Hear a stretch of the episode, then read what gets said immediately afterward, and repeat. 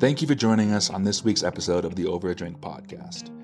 Make sure to follow us on Instagram at the Over a Drink podcast and on Twitter at over underscore a underscore drink. Reach out and send me a message. I'd also like to encourage you to visit our website at theoverdrinkpodcast.com and sign up for our email newsletter. We're working on weaponizing testimonies here on this podcast, and that isn't exclusive to those who are on the podcast. I'd love for you to send me an email at overadrinkpodcast at gmail.com with a written version of your testimony. I'll put it together in a blog format and then resend it out to everybody on that email list. And in an instant, your testimony will become a weapon. You never know what God is teaching you in your story that may affect somebody else's story. Finally, I want to invite you to join me in supporting this project. There will be a link in the episode notes to a platform called Buy Me a Coffee that will allow you to partner financially with the Over a Drink podcast on a monthly or one time basis to help move the mission forward of reconfiguring societal norms of what a man should be. Keep an eye out for our next episode. Peace.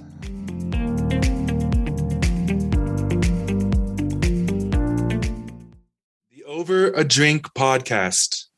Holy cow, here we are. Uh, episode, I don't know because honestly, I think I messed up counting at one point, and you would think counting is hard, but after I got off my fingers, um, more than 10, I was out of luck. Uh, I have a fun guest on today. Uh, he actually, I'm very jealous of where he lives uh, because I used to live there and I miss it. And all I have now to remind me of it is the hot chicken place down the street, which I actually had for lunch today, which um, I did in honor of Matt. Uh, Matt lives in Nashville. Uh, he is a good buddy of mine who um, we actually have similar hearts, and we're comp- and we are um, shooting for the same mission, uh, going down different avenues. Uh, we both have a heart for for men, a heart for vulnerability in men, a heart for mental health within men, and drawing attention to the fact that uh, we are still human despite having the label of man and we're able to feel feelings and um, we are affected by those feelings. Um, and so i'm super stoked to have him on. Uh, we're going to be running conferences together one day. Uh, that's that's the the dream. And so uh, matt what's up? Um, great intro. Um, yeah hey did you know by the way that i had no idea you lived in nashville until your I think your intro episodes of a really. Yeah, yeah, I knew I knew part of your testimony. I just and I knew I knew the Vandy piece. I just didn't. Obviously, Vandy's five minutes from me right now, but I just didn't put it together that like, oh, Mitch lived in Nashville, and it makes so much sense because you love hot chicken so much, like more than anybody I know. it is literally. Jess and I were talking today, and I was like, babe, if there's ever a time that I'm dying, we need to go to Nashville because I need hot chicken. Like I couldn't oh, name. God. I was like, my favorite food is hot chicken. My next is chicken wings. And then after that, all the other foods are just on the same level. I don't really care about any of them. Um, but yeah, dude, I lived right down the street from you. Uh, I spent some time there and I would love one day to have a crash pad there. I don't think I could live there in the summers. It's too hot, humid. Summers are tough.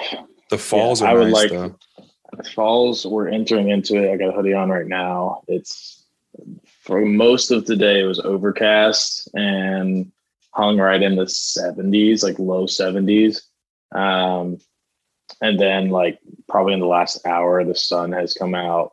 You got blue skies and it's actually dipping down into the high 60s right now. So Must and you got like nice. yeah you got pumpkin candles you know lit. You got pumpkin spice lattes on the table. We're on both drinking table we're both drinking water uh, today uh, yeah. because Matt was in town. What two weeks ago? Matt was in town two weeks ago, and I was supposed to have him over for a whiskey, uh, and it just didn't end up working out, which is tragic uh, because we he was one of the uh, the people that I bounced this idea off of in the first place. Uh, so it's it's a long time coming for him to be here. Matt, you have uh, you have 45 seconds to introduce yourself. Uh, elevator pitch. Someone's gonna know you for exactly 45 seconds, and they have to walk away actually knowing you. Ready, go. Interesting. Well, my name is Matt Woodson. I am a new resident of Nashville, Tennessee. Uh, former resident of Denver, Colorado for almost six years. Um, born and raised in a small town in Vero Beach, Florida. And most people know me as Matt Boy Magic because of my Instagram handle, which is very awkward. Uh, there's a long story there we can get into later. But yeah, I work full time in tech. I have for a little while in sales. Uh, I work in financial tech right now. And then I also have a side hustle in the music industry as a tour manager uh, and working on on the uh, on the road with some artists. So that's kind of oh musician, play guitar, played for five years for the old Red Rocks Worship. Um, I think that's probably forty five seconds. That's forty five seconds. That was that was good. You. I do you, love I do love coffee and whiskey, and I must I must put that on to the end. What's your okay favorite coffee, favorite whiskey?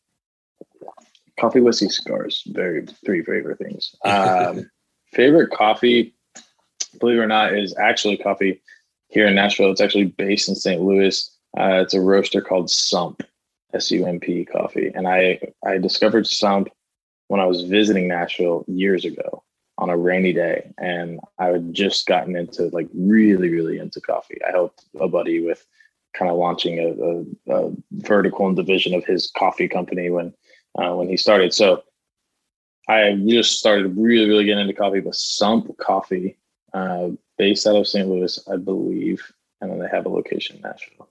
Some of the best. And your favorite whiskey? Are you a a rye? Are you a bourbon? Are you a? No, I'm Scotch? I'm a bourbon. I'm a bourbon guy through and through. My family's fifty percent of my family's from Kentucky, right up the road. Um, 15 minutes from from Bardstown, which is where primarily where all the big whiskey distilleries are. Um, so I'm, you know, I got whiskey, bourbon, Kentucky bourbon whiskey running through my blank, my veins and my blood. Um, but yeah, I, I love as far as type, definitely bourbon. If you go like a couple clicks down into that, I really like wheated bourbon. Um, I don't discriminate though when it comes. Uh, I'll I'll drink and try just about anything, but probably my favorite mid shelf you know, if I'm just going to grab a bottle of whiskey to have at the house, uh, is Woodford Reserve. But and I mean, I like I like all the. You can get Woodford Reserve for a very good cost at uh, Costco. Fun fact: if you're listening yeah. to this, buy your your whiskey from Costco because I think I got a one seven five of Makers the other day for thirty bucks. Oh, it's crazy! And it's insane. Um, but enough plugging all of these companies who are not paying to be plugged um, on my super large podcast with tons of influence. Yeah. Um, at Woodford Reserve. at Woodford Reserve, at Sump Coffee, at Costco. Um.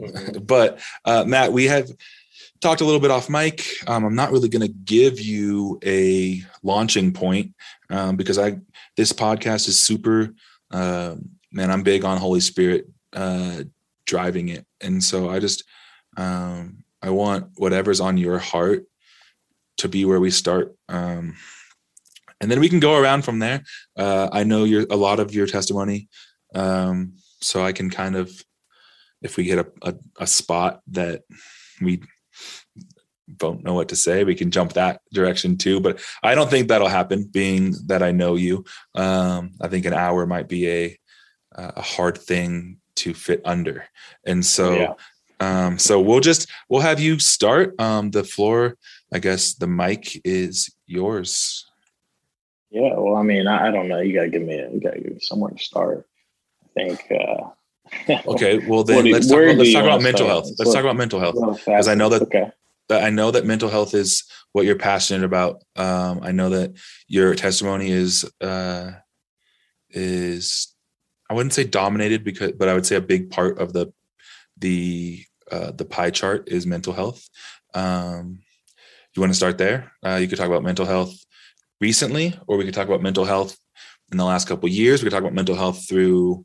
You're 27, so you are still young, but like when you were younger. Um, the how's that? You're making me break my I mean, own rules coming on here. That's fine. Uh, it's just part of it. But uh, yeah, no, that's good. I think that's how we initially really um, kind of connected more. We've obviously known each other for a little while, but I don't think mm-hmm. we've ever really been super close. Um, and so I think that's kind of what has um, it's what has kind of connected us a little bit further. Which, back to your point, is, in my opinion, has truly been led by the Holy Spirit on mm-hmm. you know from from influences on your end and my end. Um, the fact that we both had a desire to pursue an avenue of mental health awareness among men, but separate, you know, avenues. Uh, mm-hmm. But we both had that desire at the same time, coming out of two different, completely different places, uh, is, is pretty cool. So, yeah. Yeah, I and mean, the, the, I, the paths the paths cross and like yeah, they're intertwined, and um, it's beautiful how we can we're able to. Do you want to talk about that? Maybe let's talk about what you're what you're doing. Um, that feels like a good yeah. like what what's what is because uh, I'm taking this approach from the uh, kind of what what you guys are listening to right now of the podcast, um, and I'm writing. Uh, and I do some drawing stuff, but Matt, you're doing something completely different.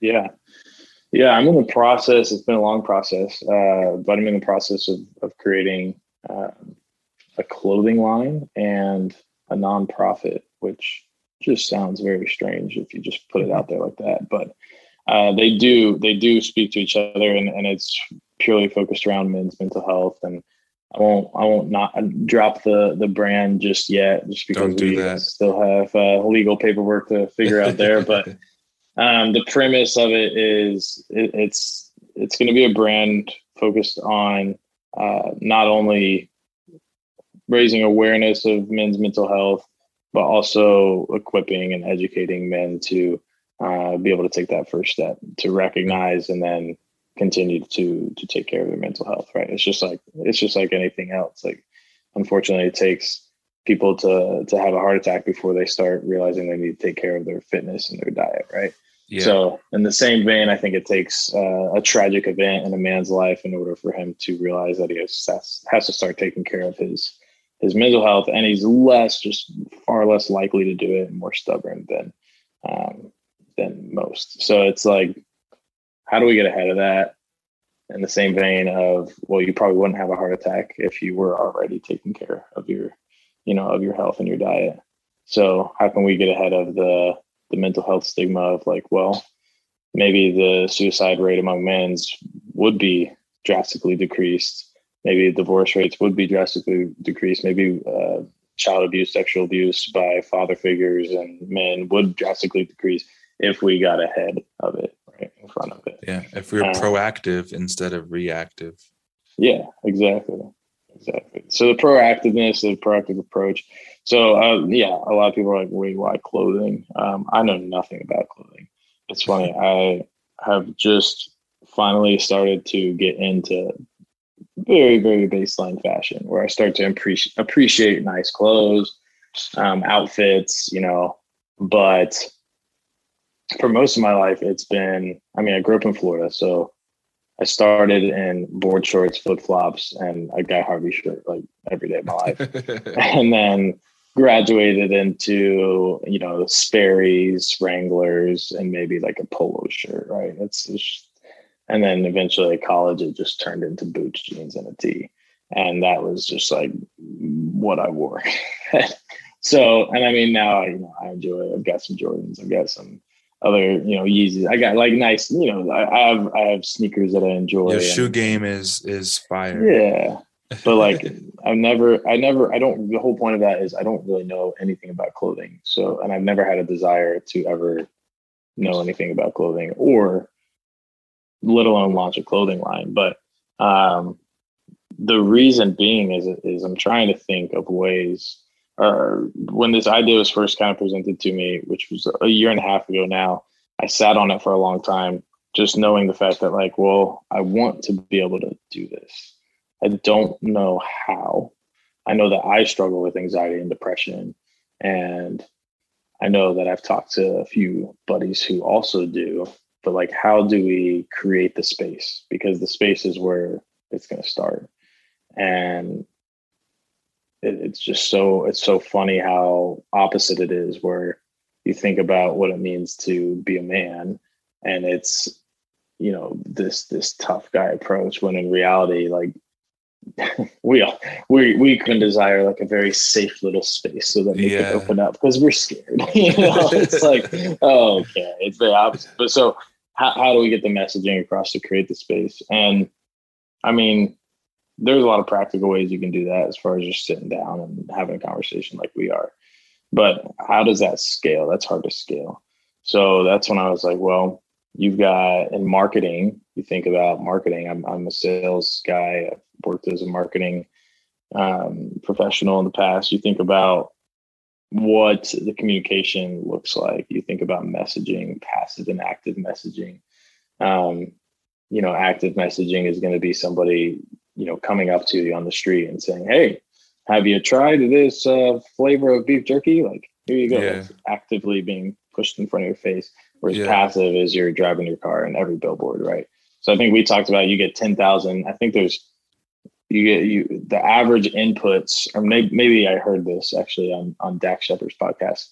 The average inputs now that we receive as humans on a daily basis is over 10,000. And when you think about inputs, that's just meaning products, um, you know, billboards, flyers, mail, license plate, bumper stickers, like anything you think of that has an, an input to your brain as like this is an object or a product or a service or whatever, mm-hmm. that's an input. And it rose from 2000 um, in less than 10 years. And so, wow, you've got these passive, you know, and so I said, well, that's how I do it.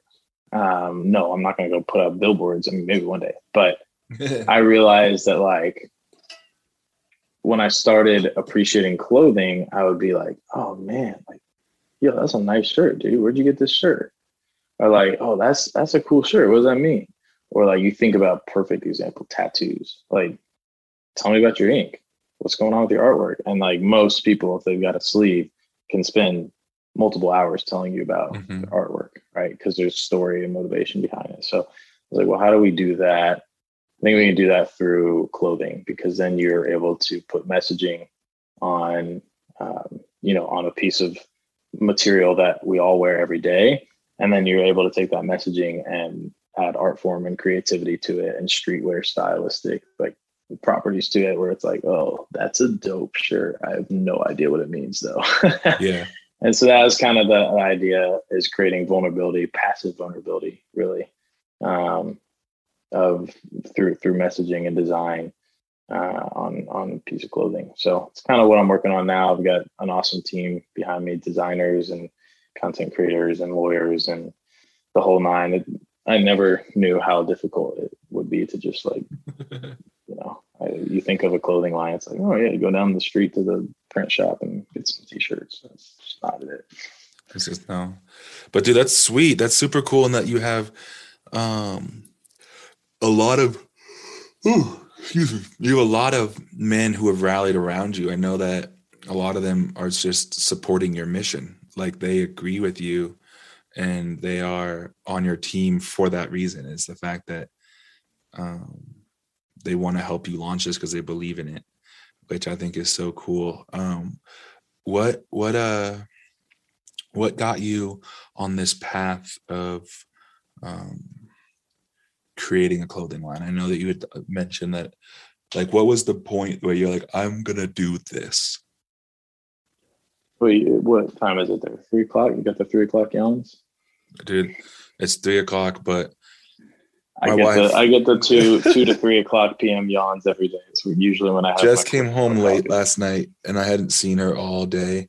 Like she left the house at eight and didn't come home until ten. So we sat up watching TV and just hanging out until my bedtime's normally nine, but I stayed up till like midnight last night and woke up at Ooh. six.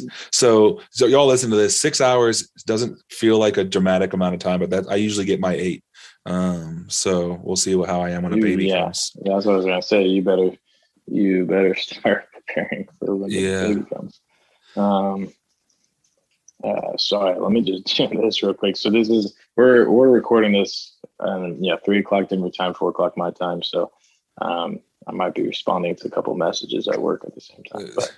But um, yeah, back to your question on on what kind of spurred this, dude. So I wouldn't necessarily say this is this is interesting. When you think of the word testimony, you think of that it's a, and I, I could be thinking this wrong. So you, it'd be good to hear your thoughts on this. When I think of testimony, I think of a comprehensive story. Yeah. Of yeah. like, this is my testimony. This is how I came to know Christ. Or like this is, but what I feel like is happening as I get older is we have multiple testimonies. Is that possible? Yeah.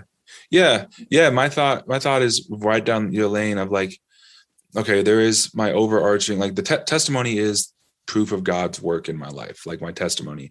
Um, I think people so often are like, it's my story. I mean, well, yeah, it is your story, but it's your story with the emphasis on what God is doing. And like what a testimony in the Bible is is is like the Israelites when they were traveling through the wilderness and they they used to make piles of stones. They would make an altar uh, when something that God did.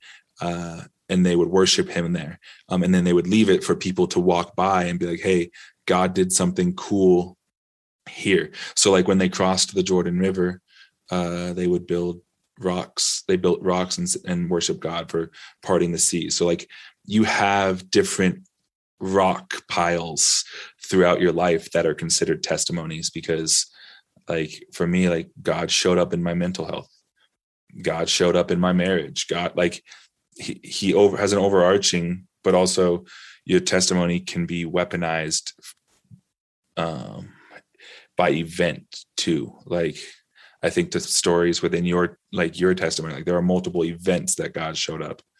Um, but there's one overarching like god is omnipresent. He's always there.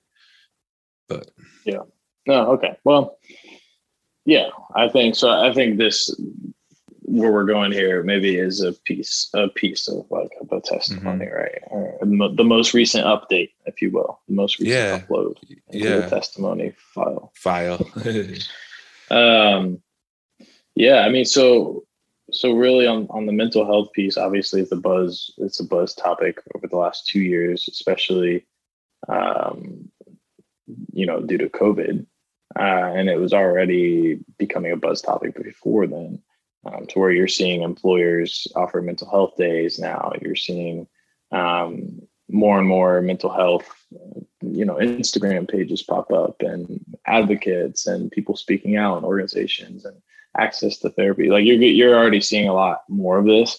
Uh, and then I think COVID was just like lit the match type deal. Like mm-hmm. just here we go. Um, so even before all of this I have always struggled from a young age. I actually remember the first time I experienced depression, um, which is kind of wild. But from a young age, I've had uh, I've I've struggled with depression, and anxiety, um, and a lot of it has been around relationships, and not necessarily just relationships with women, but just relationships in general. Just people. People are my biggest passion in life. And uh, for for the Enneagram people, it's I'm a three wing two, very strong uh, three wing two, meaning one point of separation between my two and my three. So I'm just like they're right next to each other. Yeah. And that's so so my entire life I've had a difficult time with letting people down or um, having people not like me. That's just like I'll never, and I've come to terms with the fact that I'll never be the person who's just like, I don't care if they like me or not. It's just like, if yeah. they don't like me, I'm like, no, you gonna like me. well, you are now uh, my target, and you are. I need you to like yeah. me. Yeah. How do you want me to shift so that you like me? Yeah, yeah, and, and so just the, the people pleasing, and what what sucks about that is creates a lot of room for, you know, it creates it creates holes in the army armor for susceptibility to depression, anxiety, because you get mm. let down a lot when you live like mm. that. Um, so it's funny. My first bout of depression as a kid is just absolutely hilarious to look back on because I, of course, I didn't recognize it as depression until the recent years. But I was in second grade, I believe, maybe first, and I was just so into this girl in grade school, and we we were in preschool together, we were in kindergarten together, and now we're in, you know, first, second grade together. And it's funny because we'd end up going all the way through high school together and still know each other very well. Um, but I was just I was just super into her, and we it was spring break, and we were going on a family vacation, and I did not want to go. And like as a kid, of course, you're always excited to go on vacation. And I just remember my parents being like, "What is going on? Like, why do you like? Why are you not getting up? Why are you crying? Why are you like, come on, we're going on vacation?" And I was, I don't want to go. Mm-hmm. And I was so sad because I wasn't gonna be able to see, you know, little Miss Sally, we'll call her for the purpose of this. like, I wasn't gonna be able to see her for a week, and I was like, "Oh no." So, but it, that sounds funny on paper, but I, I I remember the physical feeling, the, the pit in my stomach, the sadness, mm. the hmm. lack of energy, the lack of motivation, like all those physical symptoms. Like I, I can remember, put myself right back in my hallway in my house. Like when, you know, my parents were like, let's go, we're leaving, pack your shoe, like, you know, and I just was just so distraught. And mm. I look back on that and, and realize that even as a, a kid, having those feelings, uh, those symptoms very early on, my whole life I've been put in those situations where I have those same, and it feels the same today. If I if I enter a massively depressive season, it's the same symptoms. So that's what I think is very interesting about anxiety and depression as if you view it as a disease or a diagnosis is the symptoms are um, are the same in, in pediatrics as they are in in adults wow. and as there are in geriatrics. And so it's like you've got the same physical and mental ailments um, through your entire life. Hmm. All emotions are the same. It doesn't, and that's obviously, as you can probably tell I've studied this like crazy. So I, I'm, uh, I'm a nerd when it comes to. I, I, know you're an even bigger nerd, but I'm a nerd when it comes to medical, anything medical. I went to nursing school. I have a degree in healthcare management. It's like spent some time in medical sales. I thought I wanted to be a doctor when I was growing up. Like, so very very interested in the medical piece. And when you look into mental health, oh my gosh, it's no no longer are you dealing with the complexities of you know soft tissue and your muscles and yeah. your ligaments and your bones you're dealing with the complexity of things you cannot see and, in the yeah, brain. Yeah, neural pathways, and all of it. Yeah, yeah that's you're you've opened up a literal portal into another dimension of of medical study. Like, yeah. Huh. Dude, I, I I'm also like you said, I am a nerd when it like any paper that I've ever written was on mental health, uh, mental health in athletes, mental health in men, just trying to understand why my brain was the way that it was and i feel like that's a lot of yours is just like this introspection of why do i feel this way and why is this happening and um, if i had to write a paper i might as well write it on something that i was passionate about and so i do i learned like what you're talking about um, and i'm sure caroline leaf is a psychologist who unreal. Um, she's unreal she's unreal and she she writes a book um gosh dang it, it's turquoise and has a brain on the front. Switch on your brain. Switch on your brain. There it goes. Uh, and she talks about neural pathways. And those neural pathways, imagine uh, in your case, like these neural pathways are starting to. So if you're listening to this, what happens when you form a thought? Uh, a, a neur, neur, neuron neuron neuron is sent down your brain essentially like it forms a neural pathway like your it forms like habits. It forms thoughts can literally form things within your brain. Like um, she compares it to like an am the amazon where the first time you think a thought you're walking in the amazon with a machete and you're like hacking your way through. And then the next time there's a there's the growth the the the progress from yesterday and then a week later you have a path and then after years you have a six lane highway where like you just jump down this path. And imagine starting to build that path at in second grade. And then yeah. people are and then people are like oh you're just depressed you're just sad. It's like no i have these thought patterns that i've created and and and reinforced every day of my life for since i was 8 like it's not something that i can just stop. Um yeah. and and yeah, i think I mean, that, no go ahead. I was just and I think it, it there has to be grace for people who don't wrestle with that because they don't truly understand.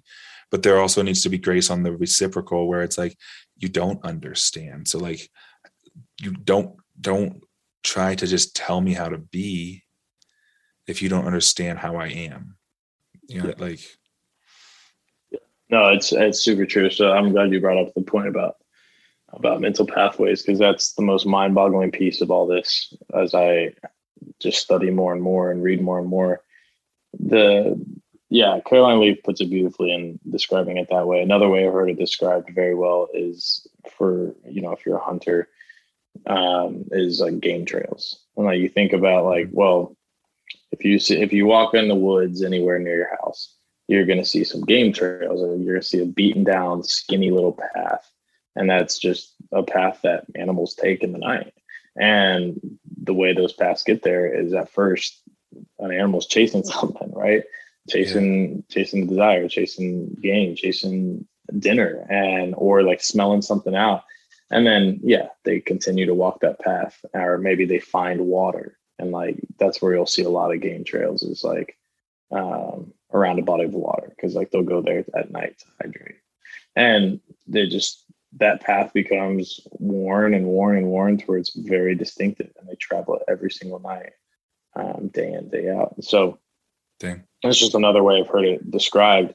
And what's happening there is if you think about if you think about that if you think about creating it as a highway you think about creating it as a well-worn path. Either way it's very difficult to go and close down a highway and then destroy it. Yeah. Yeah, it takes a long time. And in the same vein, it's very difficult and takes many a long time for a trail or a path to then grow over with grass again. Yeah.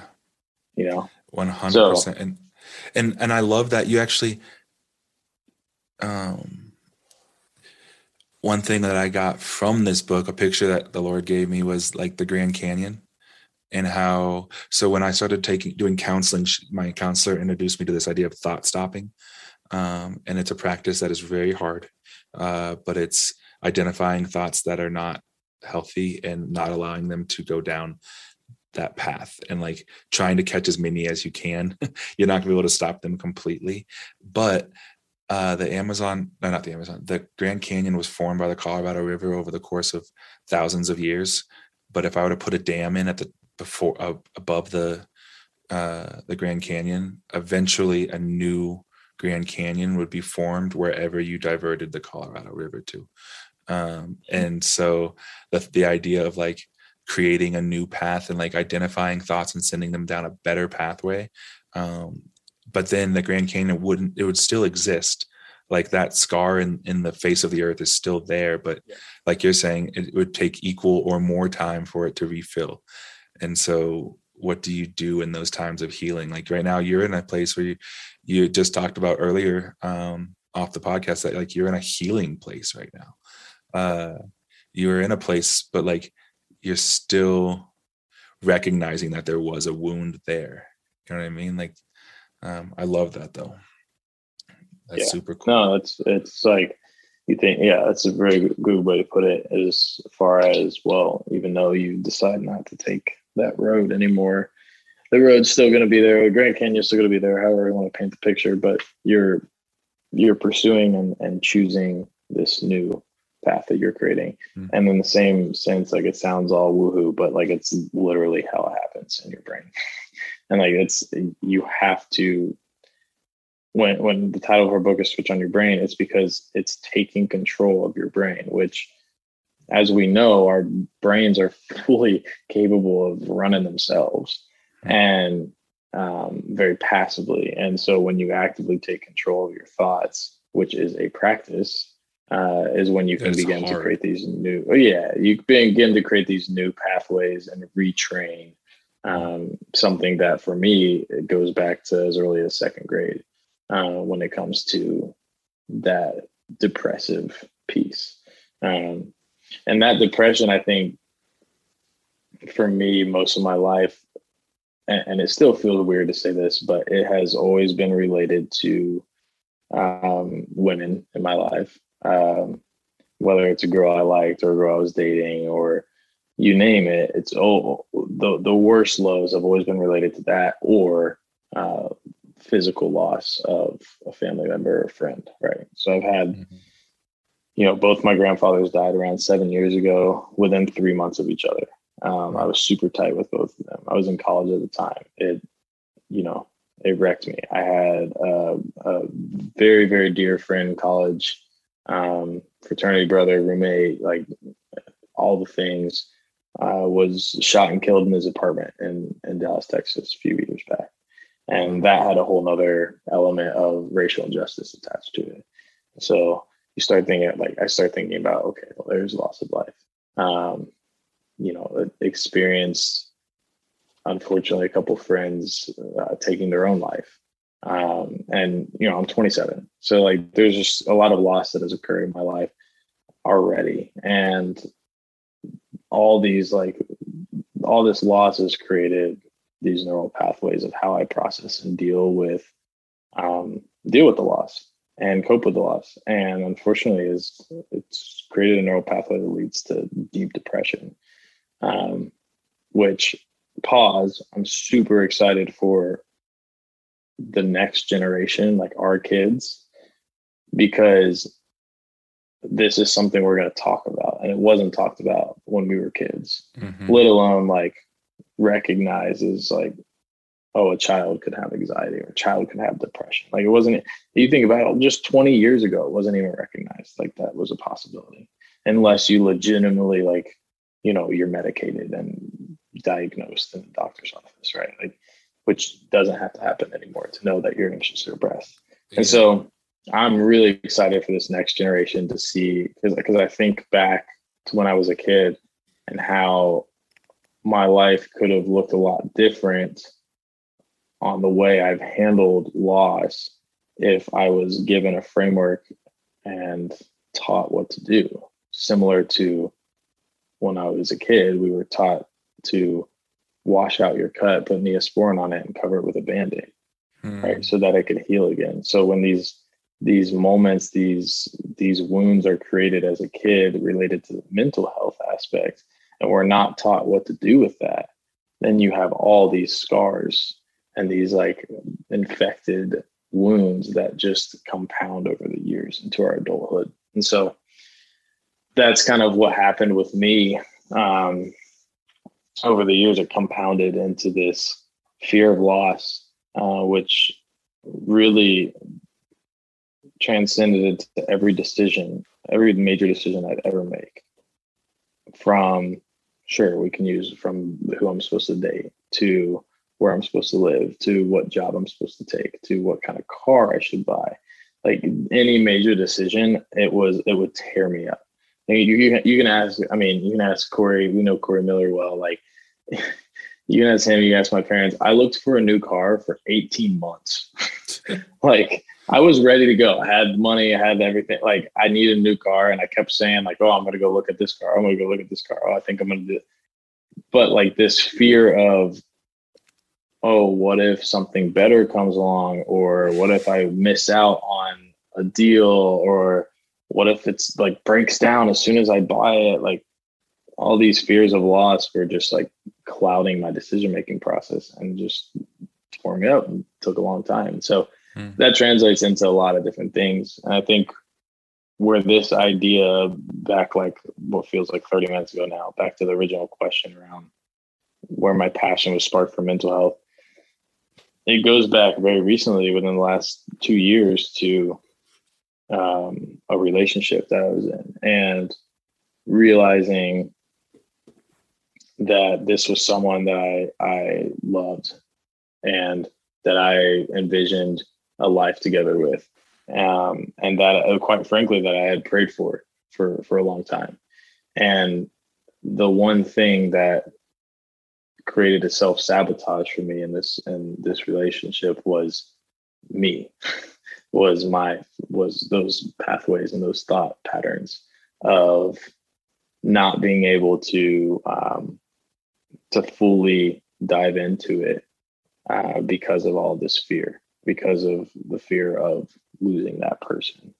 And so that that got in my way very early on even after i was like yeah let's date like God, that that was a big deal in itself for me to get to that point. And then you know, three months in, it was like, okay, uh, do you want like from her end, it was like, do you want to do this or not? Like very fairly so, because I was just kind of like given the given the arm a little bit, like yeah, keeping everything at an arm's length distance because like can't, you know, like if I keep it here, like it's gonna hurt a little less if I lose it type deal. Yeah. Like I can't let it all the way in, like because then it's really gonna hurt. And so mm-hmm but by doing that, I just I literally self sabotaged my you know uh, that situ- situation scenario, and I started to realize I'd done that with a lot of things in life, um, and you know that relationship taught me a lot of things.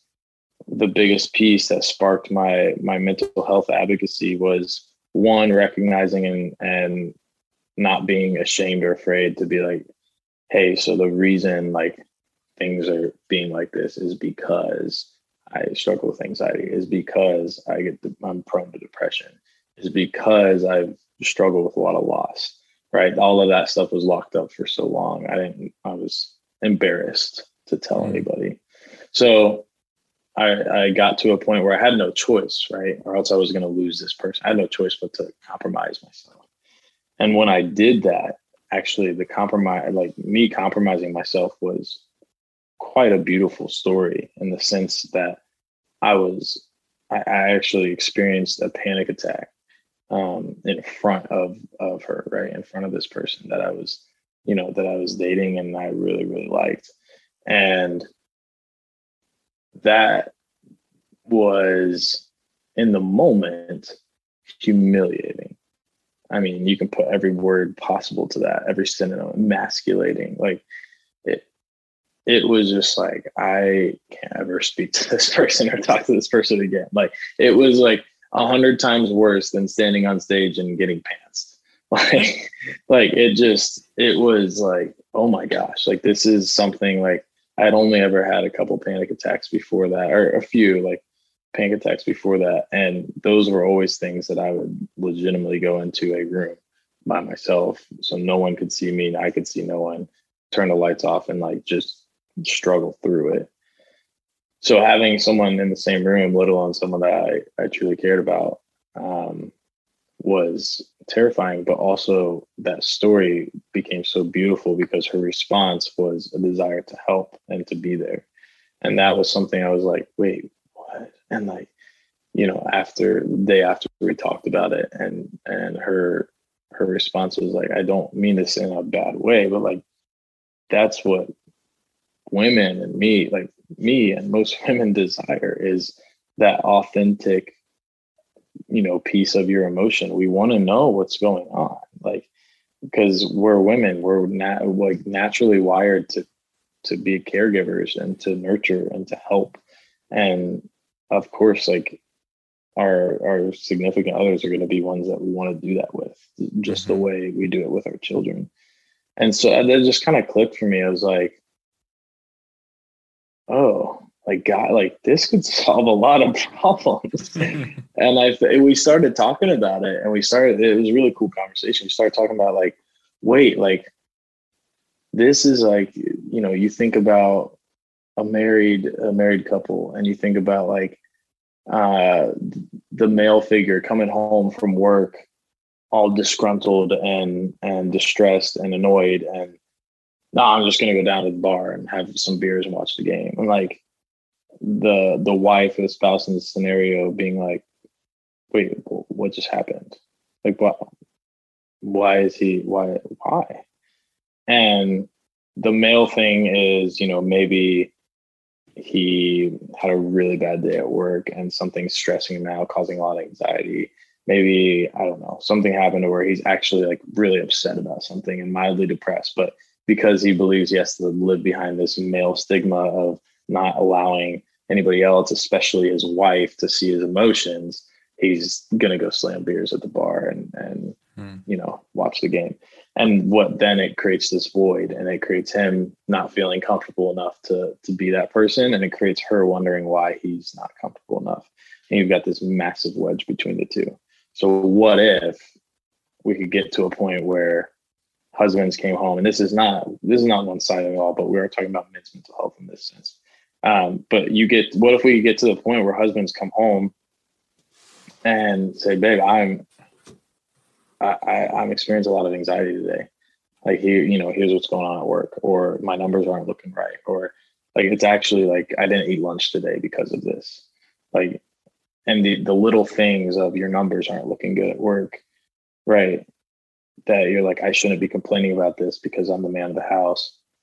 But that then allows the wife in the scenario or the female in the scenario to be like, okay, here's how I, you know this better than I do. But like the natural instinct of a woman to give care is wild. Yeah. it's like I know exactly what to do in this scenario. And it's like you don't have you don't have to tell them. When I had a panic attack with with with the girl I was dating, I I didn't even have to tell her what I needed.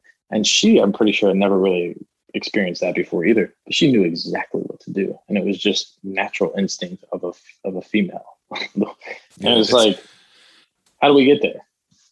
It's insane that you're you're not wrong. I just think to a story literally about Jess where we had a friend who we were over at their house hanging out, and then she was just gone for a second, and then she and for a little while she was gone, and we didn't know where she was, and she had locked herself in the bathroom and was having a full on like anxiety panic attack, like inconsolable, came out of nowhere, um, and Jess just went like super mom mode and started doing all of these things that I'm like, I have no clue where you even learned that. Where did you learn about hot? Like she put like hot compress on her forehead, or like she like was doing all these things. I'm like, how did you know? Like, and and pulled and pulled our friend out of it, um, or like allowed her to work walk through it, and it was insane. But no, dude, you're um, you're not wrong on the aspect of the importance of being able to. I think that like what you're touching on um, the beauty of it is something that is to go way back to what you had said about having a heart attack and then deciding to be like to be healthy uh is something where that like that response is the healthy like going home and sharing like inviting somebody in. It doesn't have to be your wife. It could be a friend into like the struggle that you're feeling. That's the healthy response. Um, and but it takes being in that moment one time to realize hey i'm actually not healthy yeah. Yeah. No it's just yeah it's very true. But i mean that yeah. That that experience gave a little bit more framework to my passion around around this piece about my like motivation to do something about it. I think because it was truly a light bulb going off of like mm. oh wait we're we're missing a lot here. Like we're missing a massive like i don't want to compare this to the cure to cancer but like we're missing something very obvious right in front of us. Like this could and i will stand by this this like if every male in the world treated their mental health like they treated their you know gym gains or their you know their their checks their physicals they're like if we all treated mental health as a priority and recognition and practice and and put our reps in oh i just i really do think there would be downstream effects that would drastically and greatly improve society mm. and from from murder rates to abuse rates to divorce rates to orphans like fatherless homes like there, there is just so much that i believe would be a down a downstream effect to um, to redefining what it means to be man right hmm. so I, I think that combined with one other one other experience that i had and that was mid covid it was a snowy night in October in Denver, Colorado. And I had I had gathered around a couple buddies. Finally, something opened back up. It was our favorite cigar lounge, and uh, a couple buddies that we worked with. You know, we used to seeing each other in the office every day. We are like, guys, let's go get a cigar tonight. First time we were seeing each other in a couple months. Right, we've all been in quarantine, and we uh, we gathered around in this uh, this snowy Denver bar, and we uh, we I remember one, one of my buddies. It was an interesting crowd. It was six of us. I think maybe two of us were, three of us were like Christians, practicing Christians, right? Faith, whatever you want to call that, whatever that means.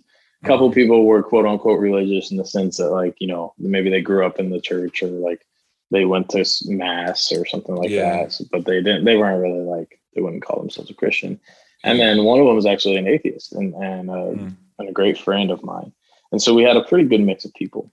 And there there were a few there were a few like quote unquote good guys in there. There were a few quote unquote you know um, players, if you will. I guess is the the PG term I can use.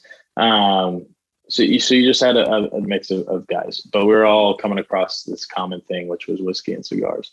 And I remember one of them was like, well, "Hey Woodson, like my last name, hey Woodson, how how are you, man? It looks like you got a like you got a girlfriend now. Like how are things going with that?" And at the time, like things weren't going great, and I was I was pretty down the dumps about it. And I I don't know if it was the couple glasses of whiskey that allowed me to open up or the second cigar and two hours or like what it was, a combination of the both. But I was just I just opened up. I was like, this is what's going on. This is um, I'm really struggling with this, and so much so where I'm like pretty anxious on a daily basis.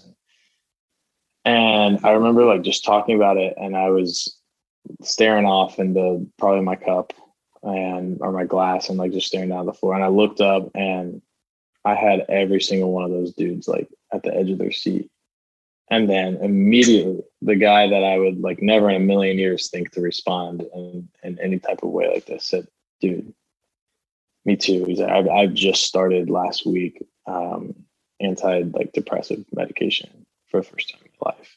Wow. and he started going into you know i i've been known to to sleep around town or like i've been you know i i'm known as the guy who can like pull any girl he wants type deal. He's like and i'm just sick and tired of that. And i don't want to be that person anymore. And i found a girl that i really like and i don't know how to i don't know how to do it so it's been getting me down and so like he opened up with that and another guy opened up with you know, oh, this is what's going on with my home life, or like my grandmother's sick, or like all these things. But the it wasn't the things; it was the point that the men in the circle were talking about their feelings, as simple as it sounds. And that's where the light bulb clicked for me, in the sense of like, this is it. This is what I want to create. I want to create this exact moment over commonalities that men enjoy, right? You think of your Mhm. cliche cigars and whiskey, rounds of golf, slamming beers at the dive, watching football, sports. Like, how can we just take these normal, quote unquote, manly things and integrate and infuse um, a safe place into them to where guys are like not just coming together to to hide everything, you know, uh, or to push all the emotions down together, but to actually let all the emotions out together. Like you're already together. So there's already going to be a sense of community and support that comes with that. So how do we create these spaces? And that's where I was like, this is where I'm going to do something about it. And just full circle back to like, okay, I need passive vulnerability. I need clothing. And, and I need a nonprofit that goes and says, hey, here's here's the the education and the tools you need to equip yourself to um, to take that first step to say, hey, like it's okay if I see a therapist. It's okay if I see a psychologist. It's okay if I see a psychiatrist. I have all three. you know, I've got I've like, yeah, I say that out loud. I'm like, I have a psychologist, a psychiatrist, a counselor, and a therapist. And I say that out loud, and I'm like, I am a crazy person, but I'm I'm not. no. And and honestly, that team of people, that's my roster. That's my team. Those are the people. Those are my people in my corner. If I'm the boxer in the ring, that's the guy in the corner. That's my manager. That's my trainer. Those are all the people I need in my corner to do the like to take care of myself to the best of my ability. And like, there is nothing to be ashamed about there. Absolutely not. You're you're taking the steps so that you don't have this catastrophic collapse, like this implosion. Like you Yep. see, you're you're you're being proactive. You're you're you're making yourself, and I don't know why people like you don't go to the gym to like all of a sudden like you're not going to go to the gym to heal your body you're going to the gym to prepare yourself so that you don't hurt your body like why why is counseling or a psychology or a therapist looked upon in this way that it only has to be a recovery place. Why can't it be a gym where i go to strengthen and to uh, or I go to the gym some I in uh, not recently uh but in college if i had a night of drinking i would go to sweat out. Oh yeah. like to yeah. get all the to get all the bad Absolutely. stuff out. Like why can't it be a place where you just but then i felt better afterwards and i was a functioning human. Like like maybe it's that. Maybe you got to go sweat out uh some crap yeah. that you've got in you. Um but I, think I mean it goes back to the proactive reactive conversation. Like i love how you're like why does why does like professional mental health need to be recovery. That's how it's always been viewed. Yeah. And like you, you and your like, you and your wife are in a fight, go to counseling. Why not go to counseling so that you and your wife don't get in a fight? Like or when you do get in a fight, you know how to navigate. You know how to hang exactly. And I think that's that's key actually. I think that's important to call out is I don't view I don't view mental health as as preventative medicine or preventative practice because unfortunately life is always just gonna like shit on your desk like it's just mm-hmm. that is like that's not you can go to all the therapy in the world like you're still gonna run into heartbreak you're still gonna run into tragedy you're still gonna run into trial tribulation it's not preventative medicine so there's not a direct correlation between like that example but what it is preparing you for is how to navigate those mm-hmm. pieces to where you look back I guess the punchline of this whole story that I didn't even I didn't even drop was we we broke up, right? so like that's what's like led me into having this team of mental health professionals in my corner because I was finally like I, I I woke up. I was like I I don't know how to handle this. I don't know how to handle losing someone I cared so deeply about and and loved so deeply I didn't know how to handle that. And what mm-hmm. happened was terrible and it was deep and it was dark and it scared her. It scared me. It scared my family. It scared my friends. And it was, it was darkness. It was pure darkness. It was suicidal ideation. It was like, I just, my only prayer for eight months straight, like my faith life was like garbage. Like it was, it was mixed. I literally was double finger to the, to the Lord. And like, that's so hard to say like I was like, you know, screw you, God, honestly. Yeah. And because it, it's like, how could, you know, we go back to, well, I prayed for this. And that was my mindset. Well, I pray I prayed so freaking hard over this relationship and over this girl and over this clarity and over this answer. And like I received direction from you to like pursue and to go forth. Like, how are you allowing this to come crumbling down? And it's like, I could have gone to a bajillion years of therapy before that happened. It mm-hmm. wouldn't have prevented it from happening, but it would allow me to like maybe stay afloat, right? And so, yeah, all that to say, that's where you know my only prayer for for six months was, you know, Lord, just take me in my sleep because mm-hmm. like I don't I don't want to wake up and do it again tomorrow. It's exhausting. I'm exhausted. Like by the time I finally fell asleep, it wasn't because I was tired. It was because my body literally couldn't couldn't do it anymore. I was mm tossing and turning and medicating and drinking and smoking and like whatever I could do to just maybe catch a glimpse of sleep. And at that point, I was just, I was praying that I wouldn't wake up. Like, that sucks. It's just a sh- shitty place to be. Yeah. So, the whole point of that, that little spiel was I believe, I truly believe, and I've actually already started to see, I haven't gone through anything as you know tragic or catastrophic or whatever word you want to put on it traumatizing as as that breakup earlier this year but i had many trials like little tiny ones here and there pop up that i've been able to navigate in a completely different way and very healthy and very process worthy and that is like something that I'm just all of that like for the rest of my life, like I will always have a therapist. There's just not even when things are going the best they could possibly go, I'm gonna have someone there to talk about that piece. It's a practice. and it's allowed me to handle um, the these moments of of upset and loss uh, much better. And so it was a long, dark, winding road. But yeah, you alluded earlier to the healing piece. I do feel like, um, and you know, before the before the podcast, we talked about this.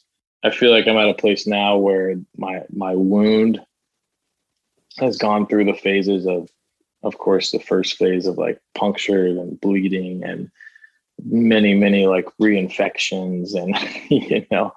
And i'm at this point now to where i've actually been able to to scab over really really nice on this wound. The scab's actually fallen off and you've got this like beautiful piece of of new flesh beneath it but it's still very very like tender and a little bit sore but like each day it's getting better. And so that's kind of where i'm at now after you know this happened in january so we're we're about 10 months out from it. Um, and I'm not completely there quite yet, but I'm, you know, well on my way because of the tools, because of the the people, because of conversations like we've had, because of sharing my vulnerability with other men, saying, "Yo, this is why." Oh, hey, why why are you in Nashville? What made you move to Nashville? Well, went through a really rough breakup, got really low, had a hard time. like yeah, sure. I don't yeah. know. What's your name? I'm Matt. yeah. you know, like it's yeah. it's got me to that point, you know.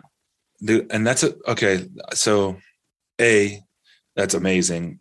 B, it's a perfect bow because dude, getting to that point is so it's it's it's important and it's it takes practice it takes repetitions like you're talking about like i've talked you like you've talked about it so much that at this point it's like yeah, I'll talk about it. Like it's funny because like there's times with me where someone will ask me like, why do you respond that way to the, like why what is your tattoo? And I have a whole mental health tattoo half sleeve that I'm like, well, funny thing is, is I had an eating disorder, and it's like you don't really know me that well, but I like now you know me better. Um, and like I think that to tie like those conversations in the in the, in the cigar bar uh, are important, like groundbreaking conversations that then open up the idea that like I can do this with people.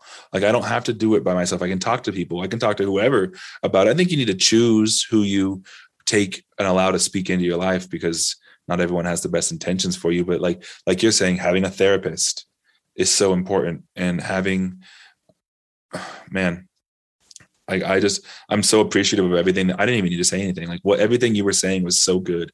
Um and it was just right on point for the mission of this podcast of like normalizing therapy, psychiatry, psych, um, psychiatrists, like, what was the other one? Psychiatrists, psych, uh, you know, help me. Psychiatrist, psychologist, psychologist. there it goes. Holy cow! You got, we got them all. We, are gonna get there. Um, but you, you've talked about the importance of just being able to talk about it. You like, you have.